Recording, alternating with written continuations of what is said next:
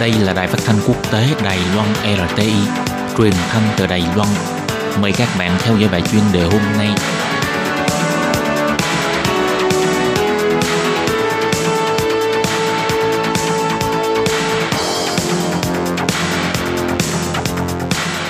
Minh Hà xin kính chào quý vị và các bạn. Các bạn thân mến, hôm nay trong 5 phút chuyên đề, mời quý vị theo dõi bài viết nói chuyện Singapore dẫu là đất nước nhỏ nhưng thực hiện chiến lược lớn bằng chính sách song ngữ, thành công vươn tới thị trường thế giới.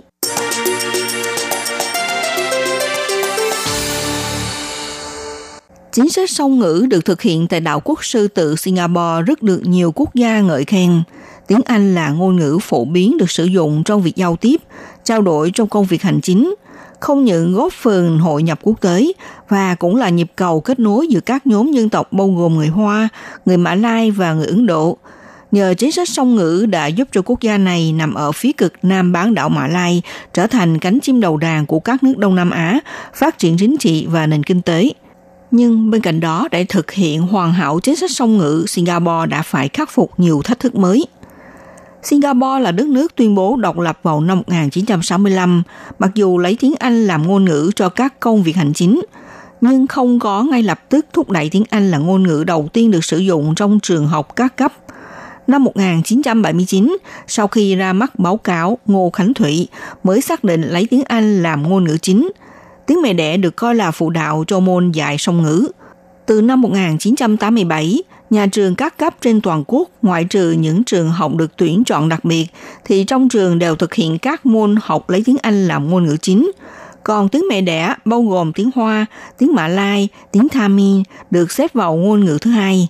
Trong hệ thống giáo dục đang tiến hành trong giai đoạn hiện nay, Singapore đều lấy tiếng Anh làm ngôn ngữ chính. Bên cạnh hỗ trợ bằng tiếng mẹ đẻ gồm có tiếng Hoa, tiếng Mã Lai và tiếng Tamil, trong giai đoạn học sinh theo học chương trình cấp 1, cấp 2 thì tiếng Hoa, tiếng Mã Lai hay là tiếng Thami là môn học bắt buộc. Lấy ví dụ trong các gia đình người Hoa, khi con em đi học đa số đều tham gia vào chương trình học thêm tiếng Hoa để không quên hẳn tiếng mẹ đẻ. Cố Thủ tướng Singapore, ông Lý Quang Diệu là nhân vật mấu chốt thúc đẩy chính sách song ngữ. Ông nêu ra, từ thời đại là thuộc địa của thực dân Anh, bất kể là văn bản pháp luật hay là văn bản chính phủ đều sử dụng tiếng Anh. Thông qua tiếng Anh có thể hội nhập quốc tế. Do đó mọi người đều phải học tập tiếng Anh là ngôn ngữ sử dụng của đa số người trên thế giới. Thúc đẩy chính sách song ngữ là nền tảng quan trọng của Singapore. Ông cũng nhấn mạnh, trên đất nước Singapore, dân số người Hoa chiếm tỷ lệ 75%, lấy tiếng Anh làm chính sách song ngữ chủ đạo – không có ý nói là để tiêu diệt văn hóa Trung Hoa hoặc là nền giáo dục tiếng Hoa.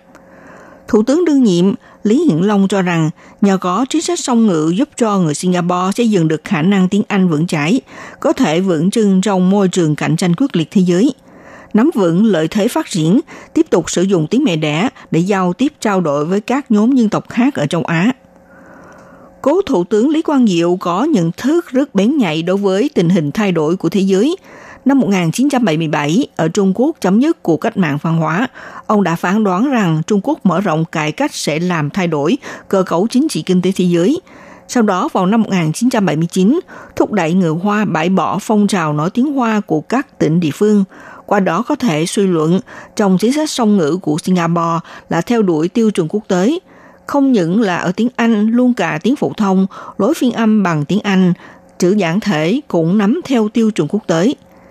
Singapore là đất nước tập trung rất nhiều Hoa Kiều. Nếu thế hệ trẻ không biết tiếng Hoa, trước sự trỗi dậy kinh tế của Trung Quốc thì không thể thụ hưởng được bất kỳ lợi ích.